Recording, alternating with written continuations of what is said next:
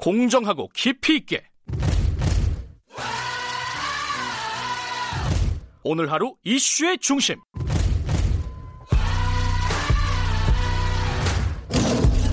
김경래의 최강 시사.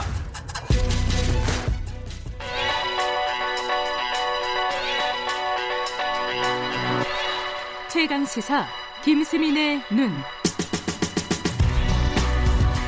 네, 김수민의 눈 김수민 평론가 나와 계십니다. 안녕하세요. 네, 반갑습니다. 오늘은 오랜만에 미래통합당 최근에 좀 철학적인 얘기들, 큰 얘기들을 많이 해주셔가지고 아주 재밌었습니다. 근데 오늘 미래통합당 얘기도 작은 얘기는 아니네요. 어쨌든 어, 김종인 비대위 출범하고 어, 변화가 뭐가 분위기는 좀 달라진 것 같아요, 분명히. 그죠? 네, 가장 먼저 세대 교체 얘기가 나오고 있는데 세대 네. 교체는 민주당에 비해서 통합당이 더 수월할 가능성이 높습니다. 왜 그래요? 민주당은 이제 86세대라든지 중추 세대가 있고 이쪽 세대가 퇴조의 기미가 없거든요. 음. 근데 지금 통합당은 김종인 비대위가 설 수 있을 정도로 당의 권력이 공백 상태인 음. 거고 이런 경우에 좀 세대 교체가 수월한 측면이 있습니다. 예. 근데 중요한 거는 누가 하느냐는 아닌 것 같아요. 그러니까 누가 하더라도 예전에 했던 사람하고 똑같은 행동을 하면 네. 그것은 변화 혁신이라고 보기 어려울 것 같고요. 예. 근데 중요한 것은 세대 교체보다도 지금 어, 당을 새롭게 노선을 좀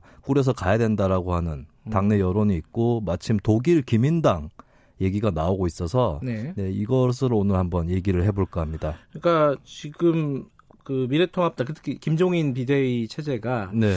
독일 기민당을 모델로 한 거 아니냐 이런 얘기 나와서 지금 갖고 오신 거잖아요, 그죠? 네. 음, 이게 어 사실은 독일 기민당은 좀 멀어요. 우리는 일본이나 미국은 좀 가깝게 느껴지는데 그렇죠. 그렇죠. 어떤 당인지도 잘 모르는 쪽도 있고 좀 설명이 필요한 것 같아요. 예, 과거에 이제 미국 공화당, 일본 자민당 이쪽이 보수 계열 정당이니까 그렇죠. 자연스럽게 통합당 계열하고 비교가 됐는데 적극적으로 통합당 측에서 이 정당들을 배우겠다라고 얘기를 하지는 좀 않았었습니다. 그런 얘기 못 들어본 것 같아요. 네, 미국 공화당 음. 같은 경우는 공교롭게도 통합당 계열 정당들이 집권을 할 때에 미국은 민주당 정권이 다수 기간이었거든요. 아, 그래요? 예, 그런데 이제 음. 어, 그 가까운 국가 동맹 국가이기도 한데 민주당 정권인데 미국은 우리는 공화당을 배우겠어 이렇게 얘기하기는 어려운 것이고. 그러네요. 일본 어. 자민당은 조금 더 얘기는 많이 나왔습니다만 이 일본 자민당 노선 또 간단하지 않습니다. 음. 여기 보수 정당이지만 있지만 청년 비정규직 문제를 야당보다 더 잘 대변한다.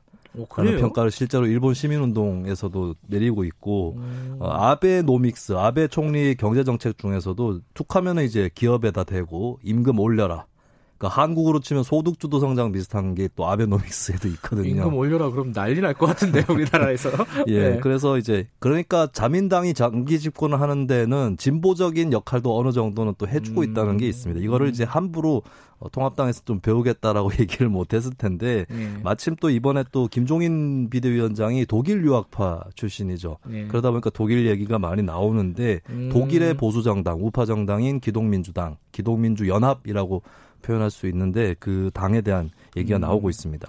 네, 아마 내용과 상관없이 일본 자민당을 배우겠다 그러면은 일본 가라 그러면 그런 네. 반응이 나올 거예요 분명히. 자 독일 기민당 조금 어, 우리한테는 좀 아까 말씀드렸듯이 좀 먼 정당이에요. 어떤 정당인지 좀 설명 좀 해주세요. 네, 딱 이름만 놓고 봤을 때는 기독교라고 들어가 있으니까 기독민주당이죠 이게. 예, 뭐 음. 기독민주연합이라고 쓰는 게 조금 더 적절할 음. 것 같긴 한데 국내 네. 언론에서는 아직 기민당이라고 음. 많이 쓰고 있고 네. 종교 근본주의랄까요? 막 종교 정당이고 기독교 안 믿으면은 찍지 말아야 되고 이런 정당은 아닙니다. 아 그래요? 예, 세속인들이 어. 충분히 지지할 만한 정당이고 음. 뭐 노선은 우파 보수 이쪽인데 어, 기독 사회연합이라고 또 있거든요. 아, 독일에요? 예, 예. 독일 정당 중인데 기독사회연합은 바이에른 주에만 출마를 합니다. 지역 정당이고 전국 정당이 아니다. 네, 대신에 음. 바이에른 주에는 기독민주연합 쪽에서는 후보를 내지는 않습니다. 아, 그래서 두 당은 거의 뭐 세트로 붙어 있는 자매 정당이다라고 볼 수가 있겠고요. 지역만 음. 분담이 된 것이죠. 예. 이 기독민주연합이 지금 그 독일이 1947년부터 전후 정치가 시작이 돼서 지금까지 73년이 됐거든요. 네. 이 기간 중에 54년을 김인년이 집권을 했습니다. 어, 그렇군요. 네, 그러니까 음. 어, 국민 경제 건설 단계라든지 이쪽에서 다 결정적인 역할을 했던 것이고 네. 라인강의 기적이라고 불리우는 이 네. 기간을 이제 콘레드 아데나워 총리 김인년 음. 소속의 이 총리 집권기에 이뤄냈고 네. 독일 통일도 사실은 시작은 뭐 빌리브란트 그러니까 3인당 좌파 정부에서 정책은 시작했지만 헬무트 콜 총리 때 독일 통일을 네. 또 이뤄냈고 그리고 이제 이런 기간 동안에 부분적으로는 또 진보적인 역할도 했었다 보수 정당이지만 음. 예, 그렇게 볼 수 있겠습니다. 오래 집권하는 데는 다 이유가 있구나 이런 생각도 드네요. 그 근데 어쨌든 그 구체적인 정책이라든가 노선이라든가 이게 중요한 거 아니겠습니까? 네. 당 이름보다는 어떤 정책을 폈어요? 김인년은? 기독민주연합이 미국 공화당이나 영국 보수당에 비해서 더 진보적인 정당일 것이다라고 저는 봅니다. 아 전체적으로 보면요? 예, 이 기독민주연합이 표방하고 있는 이념적 슬로건 네. 이런 걸 보면 사회적 시장 경제 그리고 음. 질서 자유주의 이런 걸 내세우고 있거든요. 그러니까 시장 경제 자유주의를 얘기하는데 앞에 붙은 게 좀 있군요. 예, 음. 사회적 시장 경제라고 했을 때는 자유 시장 경제로는 안 돼. 음. 예, 그렇게 해서는 오히려 시장 경제도 잘 굴러가지 않는다. 자유주의도 네. 질서를 잡고 국가가 잘 개입을 해줘야 된다라고 음. 하는 그러니까 케인즈주의하고 좀 비슷한 예, 그런 성격이 또 있는 어. 정당이고 네. 실제로 이제 정치를 하면서 복지를 좀 강화하는 데도 앞장을 서서 독일은 오히려 보수파들이 복지를 강화했다라고 네. 하는 그런 사례로 꼽히기도 합니다. 또 기독민주연합이 종교적 색깔이 어느 정도 있는데 이 종교적인 의미에서의 온정이랄까 휴머니즘 이런 부분도 작동을 했던 것 같고요. 네. 또뭐 예전에 동서독 분단 기간에 동독 같은 경우는 사회주의 국가 중에서 가장 민주적이고 경제적으로도 수준이 가장 나은 편이었거든요. 음. 그러니까 체제 경쟁을 해야 되는데 단순히 시장 경제만 가지고는 안 네. 된다. 예, 복지도 강화해야 된다. 이런 입장이 또 있었다고 보여집니다. 그리고 3인당이라는 좌파 정당하고 경쟁 관계지만 적지 않은 기간 동안 또 대연정을 꾸려서 아. 같이 집권을 하기도 했어요. 그렇다 보면 양쪽이 또 이념적 정책적으로 접근을 하기가 쉬워서 독일 사회의 합의, 주춧돌 이런 것들을 마련 할 수 있었던 겁니다. 음, 3인당하고 대연 정도 했었군요. 네. 근데 지금 현재 총리가 메르켈 총리인데 굉장히 오래됐죠. 장 우리 뭐 이렇게 네. 얘기해도 되나? 장기 집권하는 거 아닙니까? 그죠? 그렇죠. 메르켈 총리도 이제 뭐 16년 정도. 그러니까 헬무트 콜 전 총리보다 더 오래 하게 음. 되는 것인데 네. 이 메르켈 총리도 보수파 정치 역사에서 초유의 캐릭터입니다. 그래요? 네, 이 사람이 갖고 있는 개인적인 요건만 따져봐도 첫 번째는 일단 여성이죠. 예. 두 번째는 동독 출신입니다. 동독 출신. 한번 예. 상상을 해 보시죠. 남북이 통일했는데 북한 출신의 총리가 나왔다. 음. 네. 그것도 여성의 우파다. 음. 이런 조건들.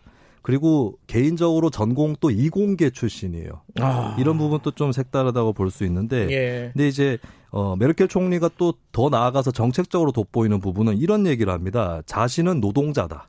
음. 네, 보수 우파 지도자인데 자신은 노동자고 많은 국민들이 노조에 가입했으면 좋겠다.